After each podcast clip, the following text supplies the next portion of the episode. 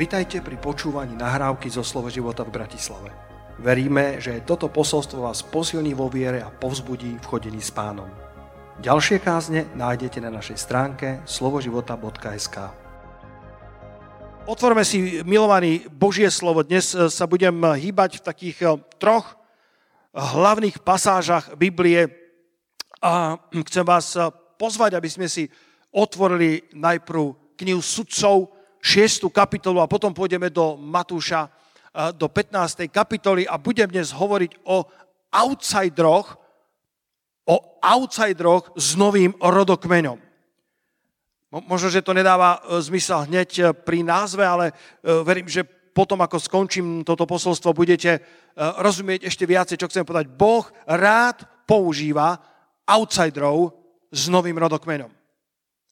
Boh má na sklade možno iný typ ľudí, ako by si očakával, ale vie ich veľmi, veľmi nádherne použiť a urobí v nich tú prácu, tie diamanty v blate, uh, tie diamanty, ktoré sa zdajú, že sú súčasťou toho blata. On, pán, vie ich v tých tlakoch a v tých uh, horúčostiach uh, tých uh, ohnivých pecí Boh vie využiť, oj, haleluja, pán vie využiť tento lockdown, aby z teba niečo urobil. Pán vie využiť Eh, situácie, ktoré si si neobjednal, nečakané, eh, v ktorých si sa ocitol a možno si povieš, to je strata času, to je stratený rok. 2020 bol stratený rok. Nebol stratený. 2020 bol, bol, bol čudný rok a, a moja modlitba je, aby tento 21. bol, bol menej čudný, ale neviem úplne ovplyvniť všetko, čo rok prinesie, ale to, čo urobím v tom roku, je vo veľkej miere v mojej kompetencii, v mojich rozhodnutiach, v mojich slovách, v mojich postojoch, v mojom náhľade, to, ako sa na to pozerám, to, ako sa zachovám, do veľkej miery rozhodne o tom, či keď sa tu stretneme o rok, či budeme môcť povedať, 2021 bol pre mňa, pre teba rokom Božieho požehnania. To je jedno, čo sa deje naokolo, tak ako Izák sial v zemi hladu. Genesis 26. Izák sial v zemi hladu a našiel toho roku, že sa mu urodilo stonásobne a narástol veľký, prenáramne veľký, až mu závideli filištínci. Nevieme ovplyvniť, či rok 21, e, či nebude rokom hladu, či nebude rokom nedostatku, či nebude rokom veľkých konfúzií alebo veľkých zmetkov a chaosov, ale vieme ovplyvniť to, že Boh vie dať každému z nás žatvu uprostred toho, čo sa nazýva zem hladu, uprostred toho, čo sa nazýva chaos. A e, chcem, chcem vás dnes pozvať do jedného takéhoto chaotického príbehu na prvý pohľad. To je, to je Gedeonov príbeh, ktorý budete poznať a predsa si myslím, že, že k vám prehovorím spôsobom, ktorý vám otvorí duchovný zrak a uvidíte, ako sa tento diamant rodil uprostred jeho ohnivej pece. Boh rád používa outsiderov s novým rodokmenom. Čo je to outsider? Možno, možno to je také trošku anglicky znejúce slovo, aj keď je, myslím, že z, z, za nejakým spôsobom kodifikované v slovenčine Um, a, a, a predsa ho radšej vysvetlím. Outsider môže byť dvoma spôsobmi definovaný. Outsider je súťažiaci alebo uchádzač, ktorý má veľmi malú šancu na úspech. môžeš, byť, môžeš byť uchádzačom o nejaké miesto pracovné, a outsider znamená, že máš veľmi malú šancu na to, aby si to miesto dostal. Môžeš byť športovcom, ktorý sa zúčastní pretekov, ale outsider znamená, že tvoja šanca na to, aby si sa nejako rozumne umiestnil, je veľmi nizunká, preto si outsider. Si len ten, ktorý zvonku pozerá na úspech iných a si tam len do počtu. Outsider ešte môže znamenať osobu, ktorú nepríjmajú do komunity, alebo sa cíti veľmi odlišná od jej ostatných členov. Outsider môže byť niekto, eh, kto je, kto je eh, ako keby vyčlenený, moje obľúbené slovo v ostatných mesiacoch, ostraktizovaný. Niekto, kto je vytesnený z komunity a zdá sa, že nezapadá Necítiš sa aj ty tak niekedy, že nezapadá, že si príliš odlišný od ostatku komunity a necítiš sa úplne ako ostatní jej členovia. O týchto dvoch skupinách dnes prehovorím a budem učiť o tom, ako si Boh vie použiť aj takýchto outsiderov s novým rodokmeňom. Gedeon eh, v 6. kapitole sudcov. Môžeme si prečítať verš 15 Určite poznáte ten príbeh, ako prichádza k nemu aniel, ktorý sa posadil niekde pri, pri dube a sledoval Gedeona a potom mu dáva také zvláštne pozdravy uh, hospodin s tebou udatný mužu a potom uh, vo, verši, uh, vo verši 14 hospodin pozrel na neho a riekol, choď v tejto svojej sile a zachrániš Izraela, vytrhnúť ho z ruky Madiana, hľaď, poslal som ťa. A on mu povedal, verš 15, o pane, čím zachránim Izrael. Hľa, môj rod je najchatrnejší v Manasesovi a ja som najmenší v dome svojho otca. Gedeon bol outsider.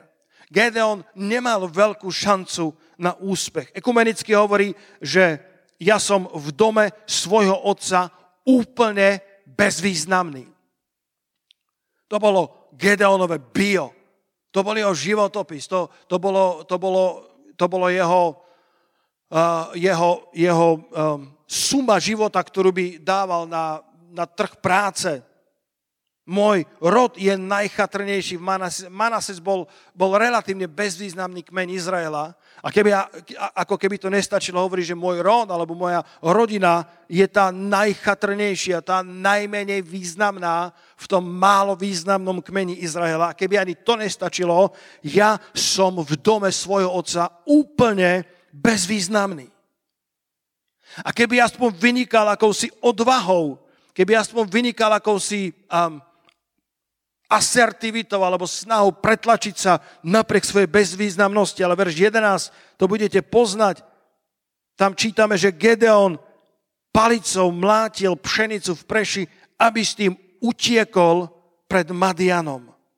Gedeon nebol ani veľmi odvážnym mužom, lebo keď prišli Madianiti, tak on sa schoval niekde do svojej stodoly Namiesto toho, aby ako mladý muž, junák sa postavil do čela alebo burcoval mladých mužov, nedovolme si kradnúť úrodu, nedovolme nepriateľovi, aby nám kradol požehnania.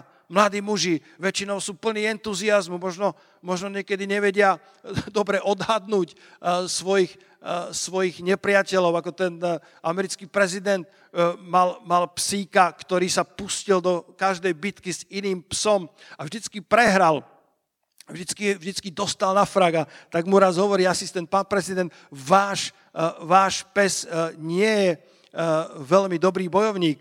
A on povedal, bojovník je dobrý, ale vyberá si zle svojich nepriateľov.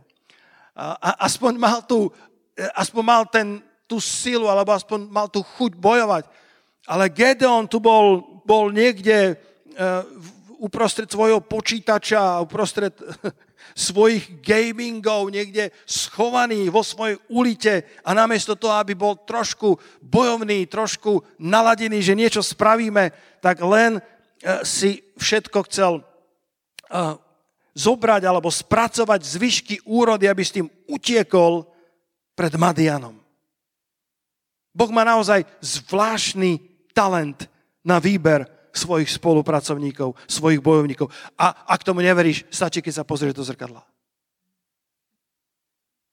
A do tohto životopisu, do, do, do tohto uh, CVčka, do, do tohto bio, do, do tohto, že najchatrnejší v Manasesovi a v mojom dome som úplne bezvýznamná osôbka. Nikto s mnou neráta, ani na môj vlastný otec so mnou neráta. To bol naozaj Gedeon, to sa nesnažíme povedať o ňom, to o ňom hovorí Biblia, to o ňom hovorí história, to o ňom uh, hovorí on sám a Boh to nespochybnil. Boh nepovedal, Gedeon, ty sa míriš, ty si veľmi významný. Gedeon, ty sa míriš, tvoj otec má o tebe vysokú mienku. Ja myslím, že Boh to nedementoval. Myslím si, že to bola prosto pravda o, o Gedeonovi. Ale Boh bratia sestry, rád vstupuje do našich priemerných životov. Halelúja. Boh rád vstupuje do našich eh, šed, šedivých alebo eh, priemerných alebo takých tých eh, ustráchaných životov. Pred dvoma týždňami som sa snažil byť Elizeom pre vás, ktorý vstúpil do života tej vdovy, ktorá stratila svojho manžela, nemala viacej ničo a, a, a prináša pozbudenie do jej, do jej života. Dnes sa budem snažiť byť ako ten aniel hospodinov, ktorý mu prináša zväzť od hospodina a povedal mu vo verši 12, hospodin s tebou udatný hrdina. Hospodin s tebou udatný mužu. A toto, toto dnes chcem ukázať, že, e, že tu narážajú dve skutočnosti na seba. Tá jedna skutočnosť je realita nášho CVčka, realita toho, čo sme v živote doteraz dosiahli, realita toho, ako na nás pozerajú iní ľudia, dokonca aj najbližší, eh, ktorí možno nemajú mienku najvyššiu o nás. A tá druhá skutočnosť je to, čo Boh o nás hovorí, to, čo Boh pre nás pripravil. Chce odstrániť šedosť a priniesť dobrodružstvo do vášho života. Pre mladých ľudí hovorím, predčíto aj príbeh Hobita, zažiješ neočakávanú cestu, smaugovú pustatinu či bitku piatich armád v autenticite a v realite. Pozbudzujem všetkých mladých ľudí, aby ste, aby ste počúvali toto posolstvo, pretože eh, Boh chce použiť Gedeonov. Boh má plán pre outsiderov, tí, ktorí eh, nemajú veľkú šancu na úspech eh, podľa toho, čo o nich hovoria druhý, alebo ich životopis. Viete, čo je prorocké slovo? Prorocké slovo nie je len povzbudenie.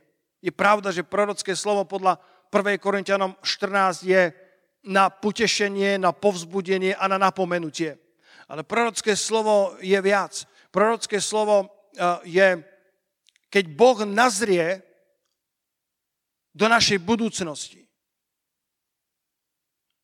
a vráti sa k nám do našej prítomnosti, aby nám oznámil pravdu o tom, ako nás vidí nebo.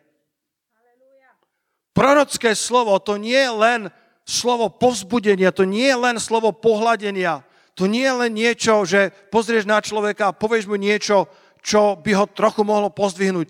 Autentické, skutočné prorocké slovo, ktoré v mojom živote mnohokrát zaznelo, je šokujúce. Tak ako v tomto prípade, keď povedal aniel, Gedeon, udatný hrdina. Je možné, že Gedeon sa pozeral doľava doprava, ku komu to aniel hovorí. Pretože to vôbec nedávalo zmysel, pretože jeho sívičko, jeho momentálna realita bola ďaleko, ďaleko vzdialená od definície udatný muž, alebo dokonca udatný hrdina, vojvodca. Gedeon utekal, mladý muž, ktorý mal mať plné, plno, plno síl a predsa e, bol to zbabelec, bol to slaboch, bol to ten, ktorý sa staral len o svoje ego, len si chcel rýchlo zobrať z tej žatvy sám pre seba a utiec pred Madianmi, namiesto toho, aby bránil svoju rodinu, aby bojoval za svoj ľud. A Boh k nemu prichádza a hovorí, Gedeon, ty si udatný hrdina. Gedeon, ja vidím, že v tvojom živote nastávajú zmeny. Ja ťa vidím inak, ako vidíš sám seba. Boh ako keby, ako keby, Miňo, sleduj ma, Miňo, poď. Boh ako keby Sleduješ ma? Som tam. Boh ako keby nazrie do budúcnosti. Skutočnej, ktorú on vidí ako pravú, autentickú. A potom sa vráti do našej prítomnosti, ktorá je rovnako autentická pre nás. Je rovnako skutočná pre nás. A oznámi nám pravdu, ktorú on o nás vidí. To je pravda, to je prorocké slovo pre tvoj život. Ja dnes nehovorím iba pozbudivé slova.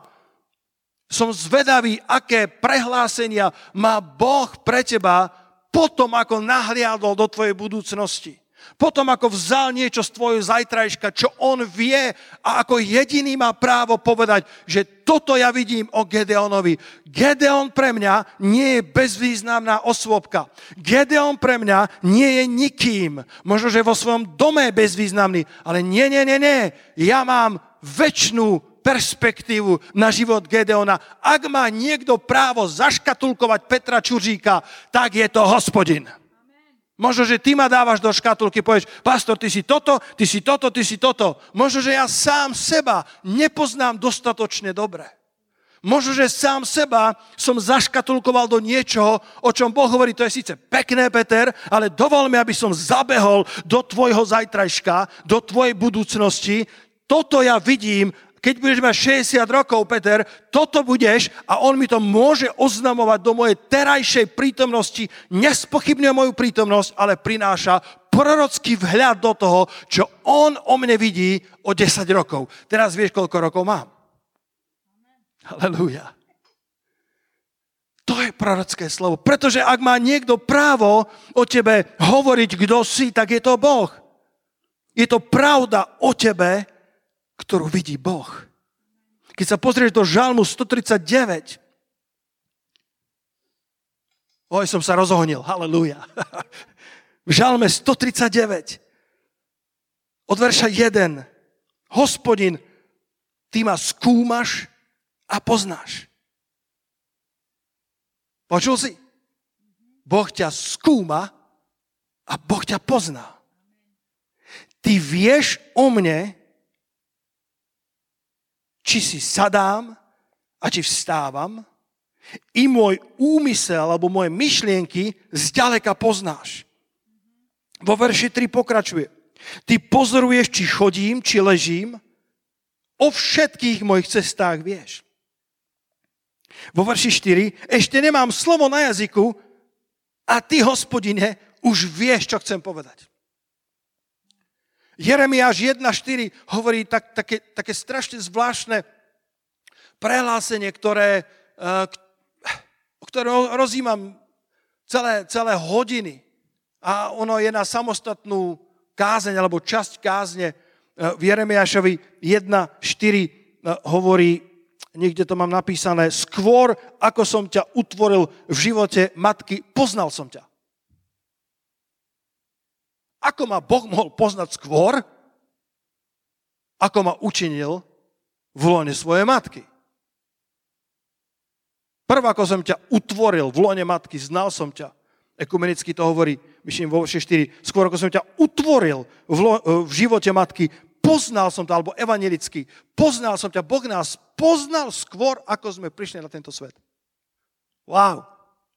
Boh vedel o mne prv neviem presne, ako to vyložiť teologicky, či, či, či nejaký zárodok môjho života uh, v tom duchovnom slova zmysle bol pred vekmi, alebo pred tým, ako čas prišiel, alebo jednoducho Boh vo svojej všemohúcnosti dokázal predvidieť tie časy a znal ma dávno predtým, ako sa stretli moji rodičia.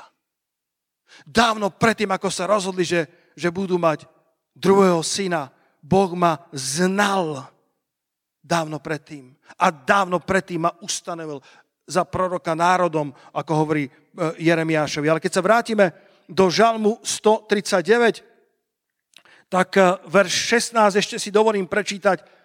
Hovorí, tvoje oči ma videli už v zárodku. Všetko to bolo zapísané v tvojej knihe. Dostal som e, knižočku jednu z mnohých na Vianoce, mám rozčítaný veľa kníh, a ona sa volá, že predstavte si nebo. Myslím, že ju máme v angličtine, alebo niekde som ju zachytil, ale toto je preložené do slovenčiny. Skvelá vec, predstavte si nebo. A za, píše tam o zážitkoch ľudí, ktorí uh, prešli z tohto života do toho života na tej druhej strane, ale potom sa vrátili, vrátili späť, prežili klinickú smrť alebo jednoducho dostali to privilegum nahliadnúť do sveta, ktorý príde a potom sa vrátili späť a ten autor hovorí, že je to fantastický fenomén, že, že všetci tí ľudia bez ohľadu na ich náboženstvo, na ich kultúru, na to, čo boli učení, mnohí z nich v živote Bibliu nevideli, v živote Bibliu nečítali, mnohí z nich sú z moslimského sveta, z hinduistického sveta, tak spoločným menovateľom je, že vidia stvoriteľa, vidia niekoho, často popisujú, že má bradu a že má obrovskú žiaru okolo seba, obrovskú slávu. Nevedia úplne rozpoznať rysy, lebo otca nikto nikdy nevidel, ale hovoria, že je to majestátny vládca vesmíru, dobrotivý otec. Popisujú ho ako kombináciu niečoho veľmi silného a zároveň veľmi láskavého. A hovoria, že vždy má vo svojej ruke knihu. V zjavení Jána e, čítame len referencia verš 1, 21, e, verš 12, e, na poslednom súde otvorili sa knihy a otvorila sa iná kniha, to je kniha života. Tá kniha života, to je, to je kľúčová kniha tvojho života. To je kľúčová kniha tvojho osudu, pretože ak tam máš napísané svoje meno, tak potom máš vstupenku do Božieho kráľovstva. Preto sa máme radovať, že naše mená sú napísané v knihe života. Ale zjavenie Jána 21.12 hovorí, že okrem tejto kľúčovej eh, centrálnej knihy, knihy života, sa otvorili aj iné knihy. A v tom žalme 139 sme čítali, že, že tvoje oči videli e, môj život už v zárodku, všetko to bolo zapísané v tvojej knihe. Existuje kniha, ktorú Boh o nás napísal. Existuje osud, ktorý Boh o nás predzvedel. Neznamená to, že nemáš inú možnosť, ako ten osud naplniť. Je veľmi, veľmi záleží, ako žiješ, nakoľko ten osud naplníš a podľa toho budeš jednoho dňa odmenený podľa svojich skutkov.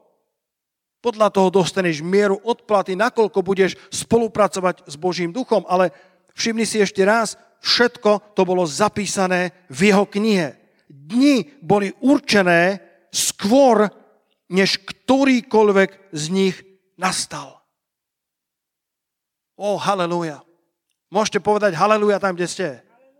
Boh nazrie do tých našich kníh a donáša nám tú pravdu do našich realít dneška. Tvoj život sa počíta.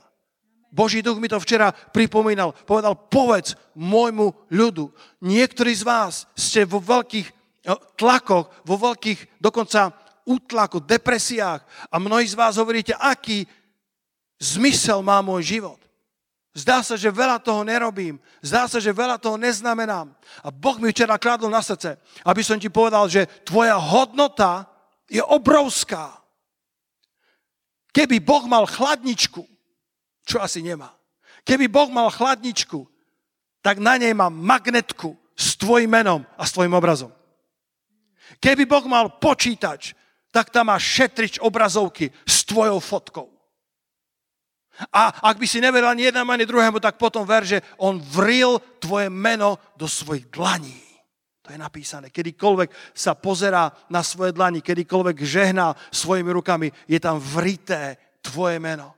Takto veľmi, takto osobne, takto intímne je Boh zahrnutý do tvojho života a napísal o tebe knihu, napísal o tebe tvoj osud, napísal o tebe to najlepšie, to najdobrodružnejšie, čo si len dokážeš predstaviť. Hobitová cesta je ničím v porovnaní s dobrodružstvom, ktorý Boh pre teba na tejto zemi pripravil. Neváhaj, tvoj život má zmysel. Tvoj život má zmysel. Tvoj život má zmysel. Tvoj život nie je náhoda. To neboli rodičia, ktorí sa o tebe rozhodli. Rodičia ťa priviedli na svet, ale Boh ti dal život. Boh ti dal plán, Boh ti dal osud, Boh dal pečat na teba, Boh ti dal neopakovateľný otlačok prstov, Boh ti dal neopakovateľný hlas, Boh ti dal neopakovateľné gesta, výraz tváre, emócií.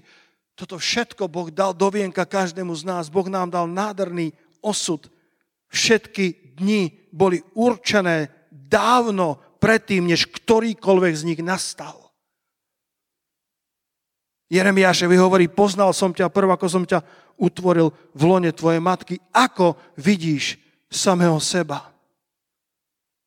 Čomu si o sebe uveril? Pretože pre tvoju budúcnosť je absolútne kľúčové, ako vidíš samého seba. Gedeon sa videl ako, ako chatrný, ako bezvýznamný vo svojej vlastnej rodine. Gedeon sa videl ako ako zbabelec a sám možno pohrdal samým sebou.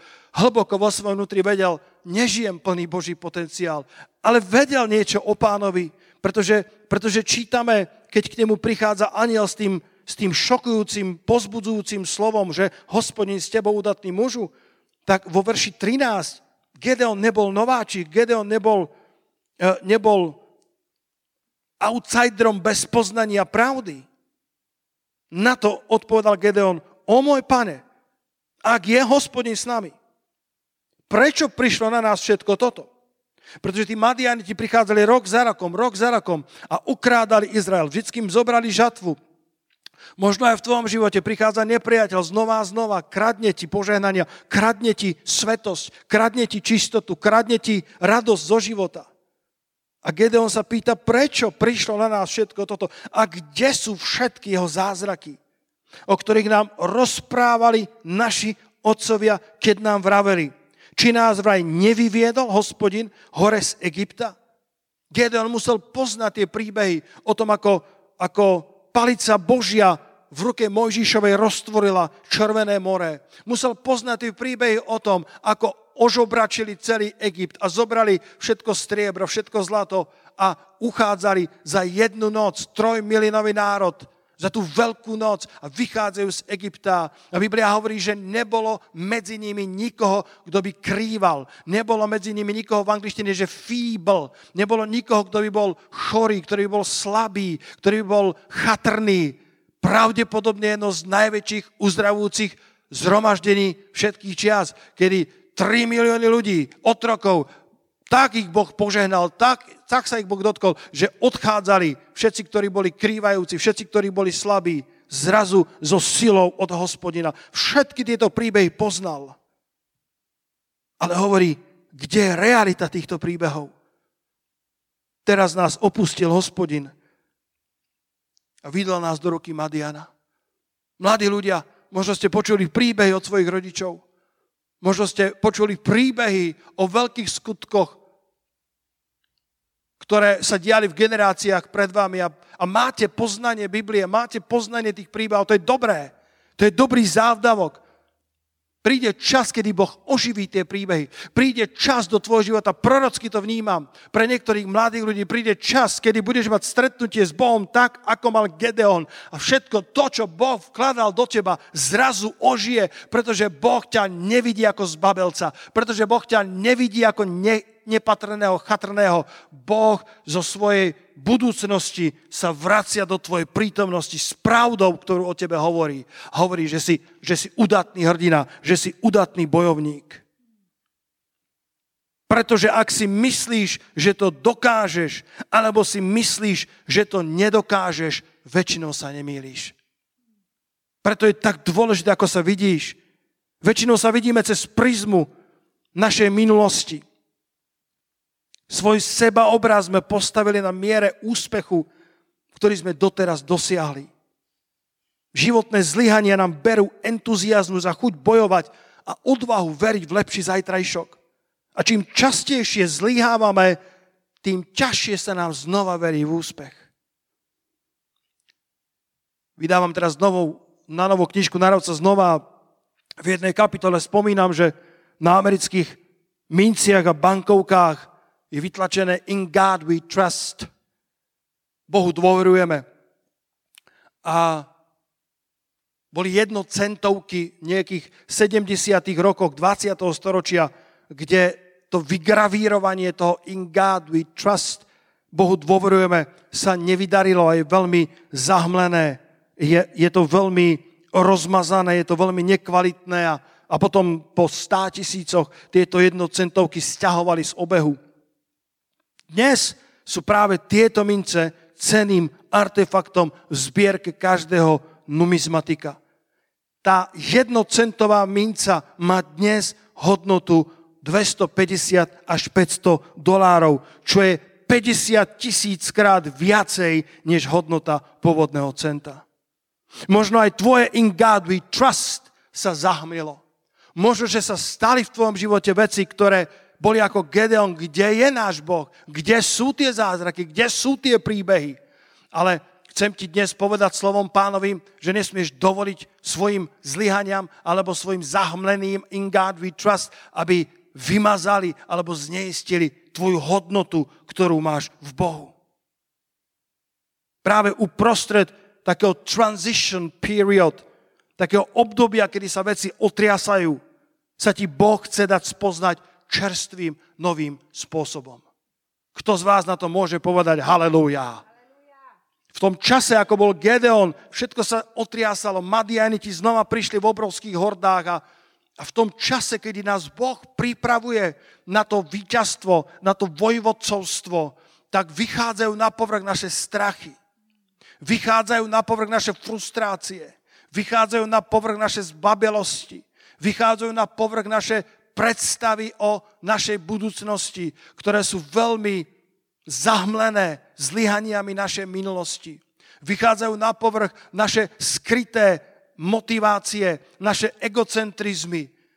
Koľký z vás súhlasíte so mnou? V čase, kedy sa trasú veci, tak z nás nevychádza vždycky iba to najlepšie, ale niekedy z nás vychádza tak, ako zo života Gedeona, pochybnosti, neistota, Bože, kde si? Kde sú tvoje zaslúbenia? A Boh to všetko vidí. A boh, boh sa nehnevá. Boh vie, že v tom trasení potrebuje, aby vyplávali na povrch, tak ako v ohnivej peci, keď sa prepaluje zlato, tak vyplávajú na povrch všetky nečistoty. Tá horúčosť tej horúcej pece spôsobí, že zlato nie je zničené.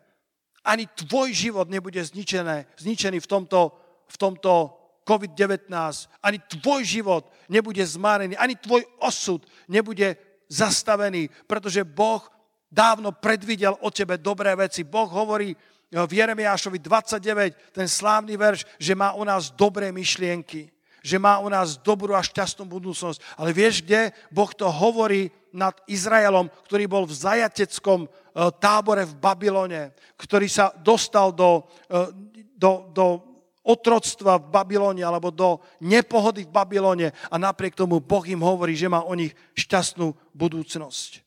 Nesmieš dovoliť svoje minulosti, aby ti diktovala, kto si. Biblia to hovorí v Efeženoch v 4. kapitole. Dovolte mi vás zaviesť tam. Vo, v 4. kapitole Efežanom 4. kapitola od verša 22 do verša 24 z ekumenického prekladu budem čítať kde Apoštol Pavol hovorí, vyzlečte si starého človeka s predchádzajúcim spôsobom života. Vidíš, keď, keď sa otriasajú veci a vyplávajú na povrch naše frustrácie, vyplávajú na povrch naše neistoty, tak, tak to je dobré, pretože aspoň vieš, čo máš vyzliecť. Aspoň vieš, čo sa máš zbaviť.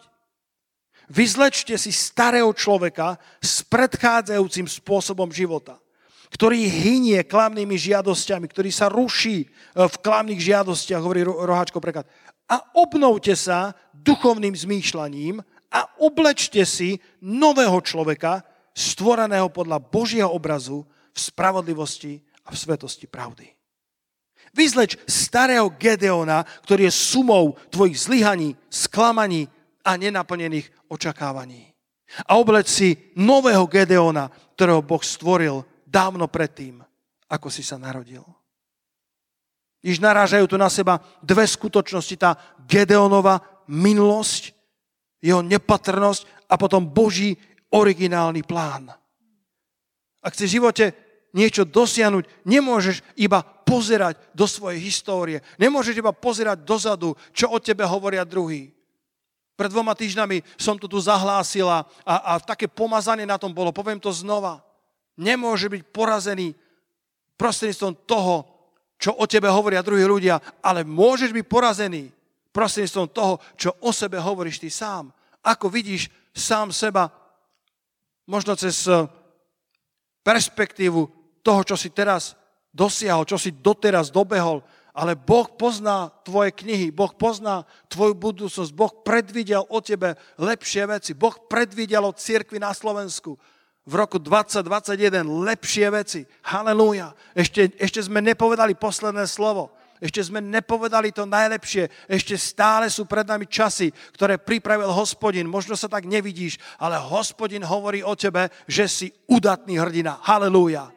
Hospodin hovorí o mladých ľuďoch, že pre vás má sveté povolanie. Nie len, aby ste mlátili pšenicu v preši, nie len, aby ste išli od eh, pondelka ku pondelku, aby ste mali šedivý, priemerný život, ale Boh pre teba naplánoval život plný dobrodružstva. Halelúja.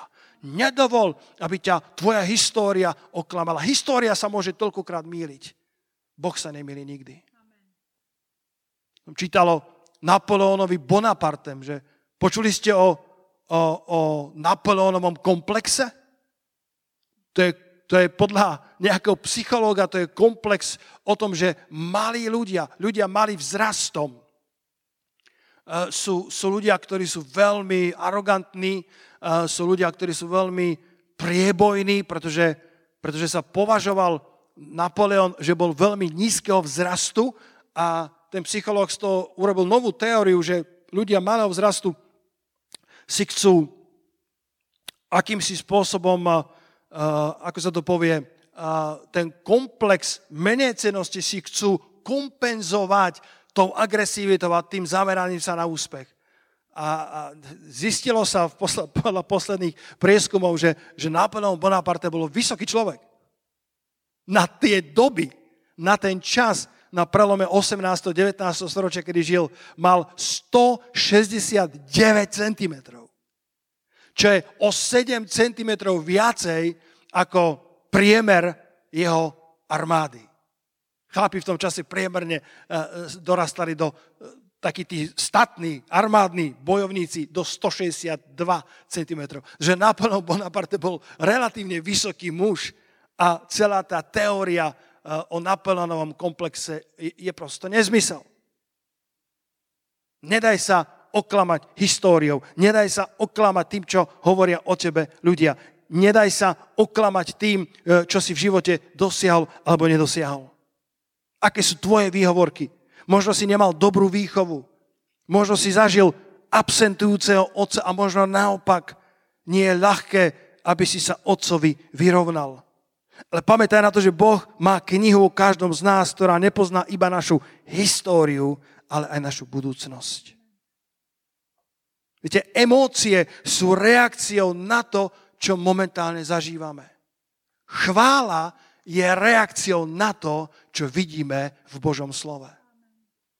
Emócie sú autentická skúsenosť, keď zažívame tlak, keď zažívame neúspech, keď zažívame nedorozumenia, tak ako Gedeon bol v tlaku a tie emócie strachu boli, boli prirodzené, boli zrozumiteľné ale chvála, bratia a sestry, chvála živému Bohu, to nie je fake, to nie je snaha byť duchovný, to nie je snaha prikrývať momentálne frustrácie a strachy. Chvála je reakciou na to, keď spoločne s našim pánom nahliadneme do našej budúcnosti, keď nahliadneme do kníh, keď nahliadneme do toho udatný hrdina a keď si začneme prispojo, prisvojovať pravdy Božie, ktoré Boh o nás vidí, lebo len On má právo na nás dávať byľak.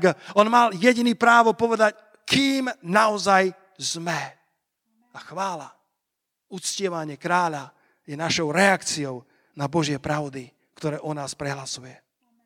V Matúšovi v 15. kapitole, ešte mi dovolte už len pár myšlienok.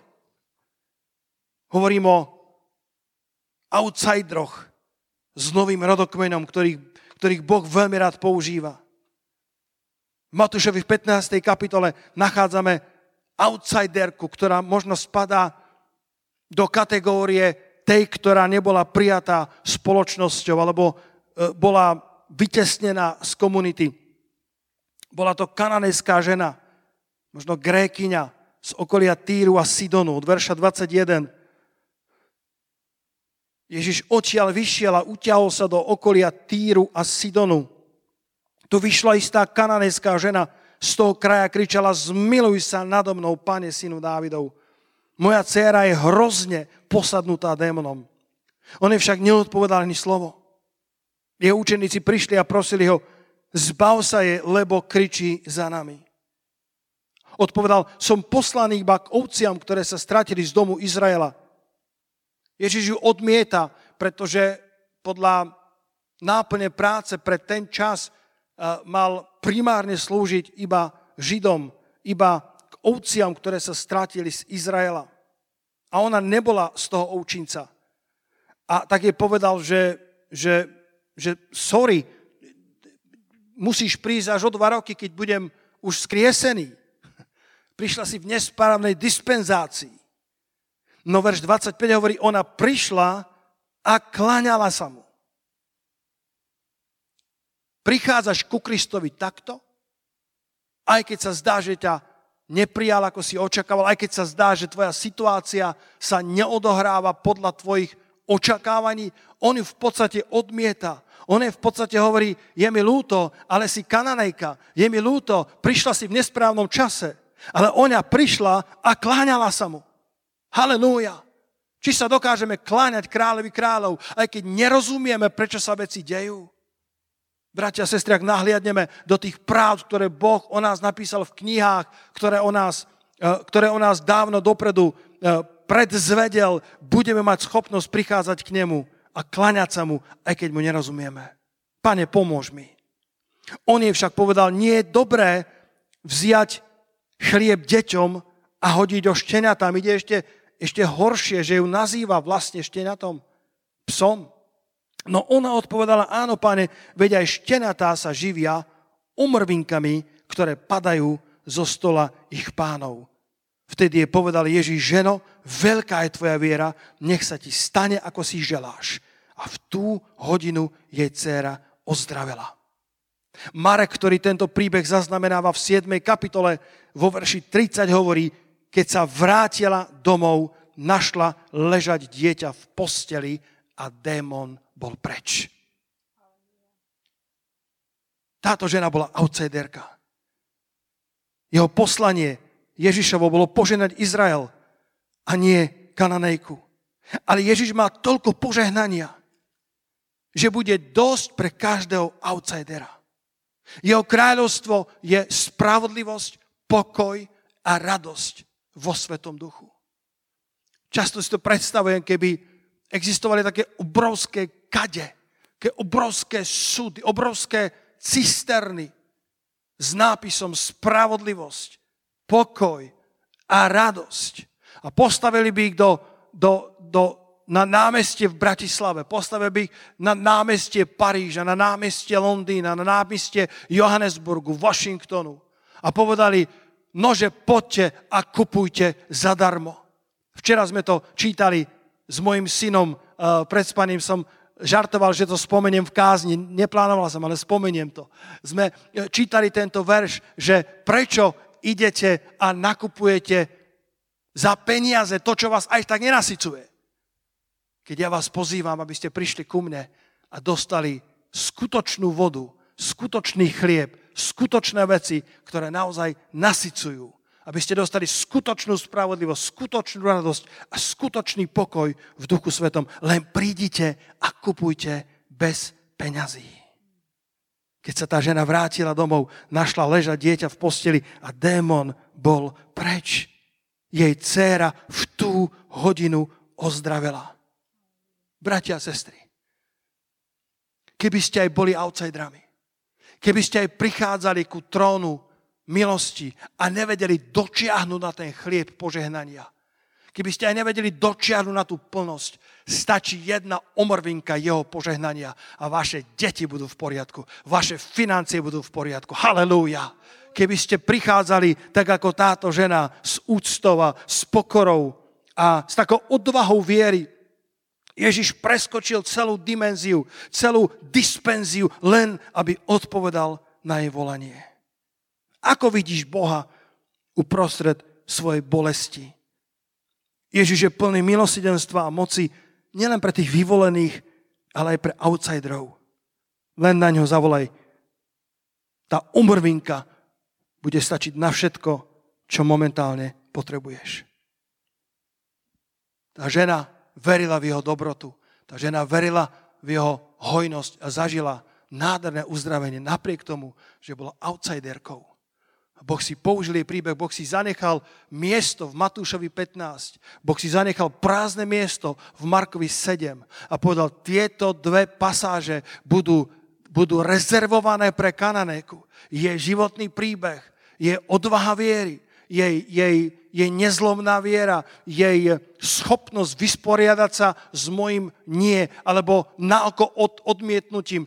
To všetko chcem zaznamenať pre všetky generácie, ktoré prídu. Mám tam voľné miesta. Matúš 15, Marek 7, to bude príbeh kananejky, outsiderky, ktorá ku mne prišla v nesprávnom čase z nesprávneho národa a predsa volala ku mne a ja som ju vyslyšal. Priatelia, teraz ma počúvajte na záver. Ak ste vydržali teraz, doteraz, tak teraz prichádza finále. Halelúja. Toto všetko boli outsidery, ktorých si Boh mocne použil. Outsidery, ktorí nemali veľkú šancu na úspech a outsidery, ktorí neprichádzali zo správnej komunity alebo sa necítili, že tam patria. Dnes sme však oveľa ďalej a viac nie sme outsiderami.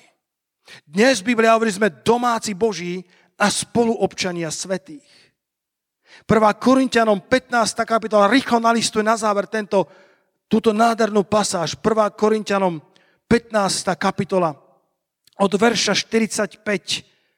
Toto je o vychvátení, o vytrhnutí církvy, o tom, ako budeme razom premenení, ako budeme razom oblečie smrteľnosť, nesmrteľnosť, porušiteľnosť, neporušiteľnosť a budeme na veky s pánom, ale ešte predtým nás učí Apoštol Pavol od verša 45 v 1. Korintianom 15, tak je aj napísané, prvý človek Adam sa stal živou dušou. Posledný Adam uživujúcim duchom. Prvý človek zo zeme, zemský, druhý človek pán z neba. Ten druhý Adam bol pán Ježiš. Ten prvý Adam, ten prvý človek bol zo zeme a bol zemský. Ale ten druhý človek, pán Ježiš, ktorý prichádza ako syn človeka, ako druhý Adam, to je pán z neba. Teraz počúvaj, aký bol ten zemský, taký všetci zemský. A aký je ten nebeský, taký aj všetci nebeský. My máme nový rodokmeň. My sme prijali nové DNA. Keď som narokoval na vojenskú službu e, v roku 1996, mesiac po svadbe, kedy som zubami nechtami bojoval, aby som nemusel ísť na vojenskú službu, dokonca som na okresnej správe citoval Božie slovo. Prišiel som na okresnú správu a som povedal, podľa Biblie v Izraeli, keď sa oženil muž, tak rok po svadbe nemusel ísť na vojnu. Ja som sa ženil 2. Uh, uh, marca, môžete nám poslať gratulácie už o pár týždňov. A o mesiac na to som narukoval v apríli na vojenskú službu. A tak som hovoril tomu, tomu plukovníkovi, že, že v Izraeli to bolo tak, že, že rok po svadbe nemohli narukovať. On sa usmial a povedal, to je síce možné, a nie sme v Izraeli, ani v starej zmluve. a tak som musel narukovať. A to je veľmi dlhý príbeh. Jeden, jeden e, rok, ktorý som považoval, že bude najstratenejší rok môjho života. A bol to rok, ktorý bol presiaknutý toľkými zázrakmi, že, že by som vám rozprával desiatky minút o tom, ako Boh e, sa ku mne priznával na tej vojne. A jeden z nich bol, vy mladí nebudete tušiť, ale moja generácia a starší, uh, Míňo, ty si budeš pamätať na, na, na prvý mesiac, ako sa volá ten prvý mesiac? Príjimač, kedy si vlastne bol zatvorený mesiac a všetko ťa učili, nikam si nemohli ísť. A po mesiaci prišiel opušťák. Po mesiaci uh, prišli v Liptovskom Mikuláši a povedali, povedali vojaci, ak ste nábožní, tak po mesiaci môžete ísť po prvýkrát v nedelu do kostola.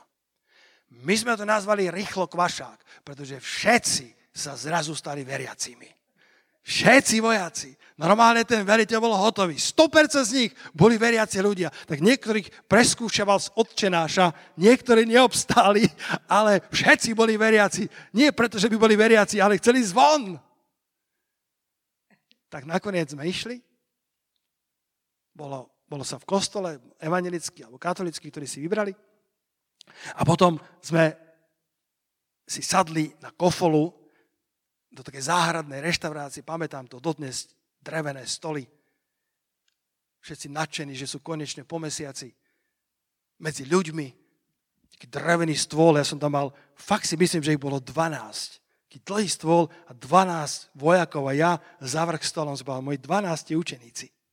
Som bol mladý, kresťan, plný entuziasmu. A kázal som neohrožené, pretože som bol nové stvorené, pretože aký bol ten zemský, takí sú všetci zemskí. Ale aký je ten nebeský, takí sú aj všetci nebeskí. Ani som nevedel, že v mojich, mojich žilách koluje jeho krv. Som si to neuvedomoval, že ten, ten, ten nádherný charakter Boží, ktorý je v Kristovi, nie v plnej miere, ale aspoň závdavok bol vo mne. A tak som im kázal o Kristovi a jeden sa postavil a povedal, ak je to pravda, čatár, tak, tak prečo Boh dnes nerobí zázraky? Tak ako Gedeon. A ja hovorím, Boh dnes robí zázraky. A jeden z tých 12 evidentne e, v zlom stave hovorí, ja som to, zap, ja som to zaprel, inak by ma nepustili, ale ja mám vysoké horúčky. A fakt vyzeral zle. A hovorím, postav sa. Mal som zhromaždenie. Postavil sa. Povedal som, teraz sa pomodlím za teba v mene Ježíš a budeš uzdravený. Celá hospoda stíchla. A ja som povedal, Pane Ježišu, tvoja moc nech sa dotkne človeka, horúčka, prikazujem ti, zvihni sa, vrni sa do mora. Si zdravý, sadni si, dajme si kofolu. Ani som nevedel, aké nebeské veci vo mne kolovali. Na druhý deň sme boli na umývárke až Kanady sme čistili a znova celá čata tam bola, veľká rozprava o, o, o, o náboženstve, o smrti, o živote. A boli tam niektorí, ktorí sa preli so mnou a zrazu vošiel do tejto vravy, do, do tejto práce čistenia Kanáda, topánok, vošiel ten, ktorý mal tú horúčku. A bola, chlapi, ticho! Tomuto verte, lebo včera sa pomodlil a horúčka je preč. Ja som zdravý ako ryba. Netvrdím, že vždycky všetko funguje dokonale, ale chcem ti povedať, brada, sestra, že možno si outsider. Možno sa zdá, že, si, že tvoj rodokmeň ťa nepredurčuje na víťazstvo. Možno sa zdá, že si outsider ako kanadenská žena a nezapadáš do spoločnosti, nerátaš sa medzi tých nábožných, nevieš sa tak dobre modliť ako Katka Čužíková, nevieš sa tak dobre modliť ako XY. Ale chcem ti povedať, že od chvíle, kedy si prijal Krista, v tebe koluje nová krv, máš nový rodok, bol si naroubovaný, bol si vštepený do tej nádhernej olivy, do toho zdravého stromu. A odtiaľ ide miazga do tvojho života. A už viac nie si outsider so starým rodokmenom. Možno stále outsider, ale s novým rodokmenom.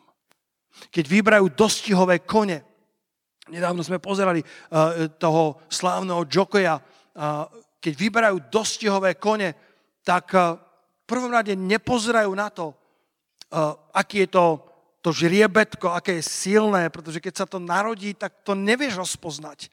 Môže mať slabší zrak, môže mať uh, nohy také chatrné a nevieš rozpoznať, aká kvalita v ňom drieme. Ale, ale tí, ktorí sa zaoberajú kúpou týchto dostiových koní, tak robia úplne famóznu, famózny výskum aby zistili, akú, akú má genealógiu, aký má rodokmeň, či, či mal svojich predkov šampiónov a, a keď mal svojich predkov šampiónov do 3. 4. pokolenia, tak nech vyzerá akokoľvek. Takéto dostihové žriebetko môže stáť až 400 tisíc dolárov. Nie preto, že by, vy, že by vykazoval silné stránky dostihového koňa, ale kvôli prednostiam, génom, šampiónov, ktorí boli pred ním, ktoré prekrývajú všetky jeho slabosti, ktoré momentálne na ňom vidíš. A preto som nazval túto kázeň, že Boh si rád používa outsiderov s novým rodokmenom.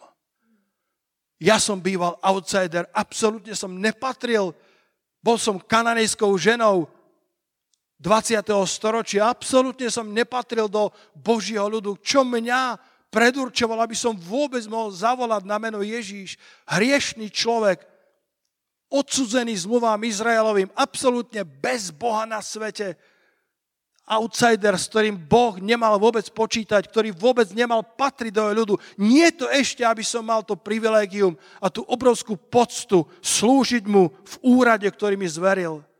Ale Boh do mňa dal infúziu svojej krvi. Boh mi dal nové stvorenie. Boh urobil zázrak vo mne. Vybral to staré, tvrdé, kamenné srdce a vložil mesité srdce do ktorého napísal svoje zákony, do ktorého napísal svoje ustanovenia a on robí všetko preto, aby som ich dokázal dodržiavať a činiť. Aký sú tí nebeskí, aký, aký bol ten zemský, takí sú všetci zemskí, ale bratia sestry, aký bol ten druhý Adam, ten nebeský, pán z neba, takí sú aj všetci, ktorí sú nebeskí. Máme nový rodokmeň, máme, máme nové privilégia, máme nové možnosti. Boh o nás hovorí novými výrazovými prostriedkami. Nepopiera, že sme chatrní, ale hovorí o nás ako o údatných hrdinoch. Na záver v sudcoch 6.34 aby som, aby som dokončil ten Gedeonov príbeh z tohto zbabelého a utiahnutého muža, mladíka, ktorý, ktorý ako keby predčasne stratil entuziasmus. Mladíka, ktorý predčasne stratil chuť bojovať, pretože bol toľkokrát porazený, pretože toľkokrát ho Madianiti okradli, pretože sa nikto nepostavil do čela a on to nedokázal a sám nebol vychovaný dobre. Sám sa cítil bezvýznamný, vlastná rodina ho možno udupávala. Ale nakoniec Gedeon uveril. Nakoniec dal pár e, znamení alebo pár otázok Bohu. A nakoniec, nakoniec Gedeon postavil oltár a začal vzývať hospodina. Nakoniec Gedeon povedal, toto je naozaj Boh, toto je naozaj šalom, toto je naozaj pokoj Boží, toto je naozaj hospodin, ktorý mi prináša to, čo som nemal v tomto svete. Ja príjmam svoju novú identitu, viacej nebudem chatrným, nepatrným, bezvýznamným vo svojej rodine, zbabelým mužom, ale ja som udatný hrdina a postavil oltár hospodinovi, pretože začal vidieť svoju budúcnosť a keď vidíš iba svoju prítomnosť, tak si pohnutý emóciami strachu a frustrácie, ale keď začneš vidieť svoju budúcnosť očami, ktoré Boh ti dá, tak začneš byť naplnený vďačnosťou, staviaš oltáre hospodinovi a zrazu prichádza smelosť, odvaha, o ktorej si netušil, že v tebe je, lebo si nanovo stvorený v Kristu Ježišovi aby si konal jeho skutky. Si ako tvoj pán z neba, nebeský. A duch hospodinov obliekol na seba Gedeona. Iné preklady hovoria, že Gedeon na seba obliekol ducha hospodinovho. Alebo že duch hospodinov zostúpil na Gedeona. Najprv si musel vyzliecť to staré však. Najprv si musel vyzliecť toho starého človeka, ktorý sa ruší v klamných žiadostiach, alebo ako to hovorí ekumenicky, vyzlieť starého človeka s predchádzajúcim spôsobom života, s predchádzajúcou históriou, ktorý hynie klamnými žiadosťami. A potom sa obnovuješ vo svojom duchovnom zmýšľaní. Začínaš si pripomínať budúcnosť, ktorú Boh o tebe vidí. Začínaš o sebe hovoriť to, čo Boh o tebe hovorí. Aby si verš 24 mohol si obliecť Efežom 4. kapitol, oblieci toho nového Gedeona, stvoreného podľa Božieho obrazu, podľa kníh, ktoré o tebe napísal, aby si si mohol obliecť toho ducha hospodinovho, aby si mohol povedať, pane, ja som nepatrný človek, ale keďže ty si pán z neba ako druhý Adam mi priniesol nové rúcho, ja si ho obliekam. Rúcho odvahy, rúcho smelosti, rúcho svetosti, rúcho autority, rúcho, rúcho ktoré si pred založením sveta pre mňa ušiel presne na mieru.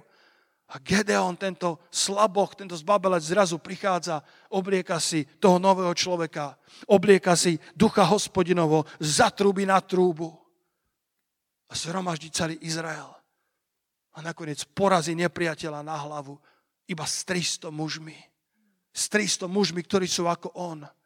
S 300 mužmi, ktorí ktorých skúša pri tej vode, viete, tam bolo tých 20 tisíc a, a, a neviem, koľko ich išlo domov, lebo sa bálo a potom zostalo tam len 10 tisíc a aj to bolo príliš veľa, tak, tak potom pri tom chlípaní vody to, to, to, to mali skúsiť a, a to boli tí, ktorí, tých 300 bolo tých, ktorí nezložili svoje zbrane. To boli tí, ktorí sa nebáli skloniť sa O, bratia, sestry, my, silní Boží muži, my sa nebojíme skloniť pred hospodinom. My sa nehambíme pokoriť sa pred ním, plakať, ak je treba pred ním. To nás robí silnými. A Gedeon ten, tú kvalitu charakteru, ktorú dostal, ten diamant v blate, ktorým bol, začal šíriť okolo seba a tých 300 mužov bolo ako on, plných odvahy, pripravených bojovať za dom Boží, za Izrael. Za ich vlastné rodiny, bojovať proti nepriateľovi a s 300 mužmi porazili obrovskú armádu nepriateľa.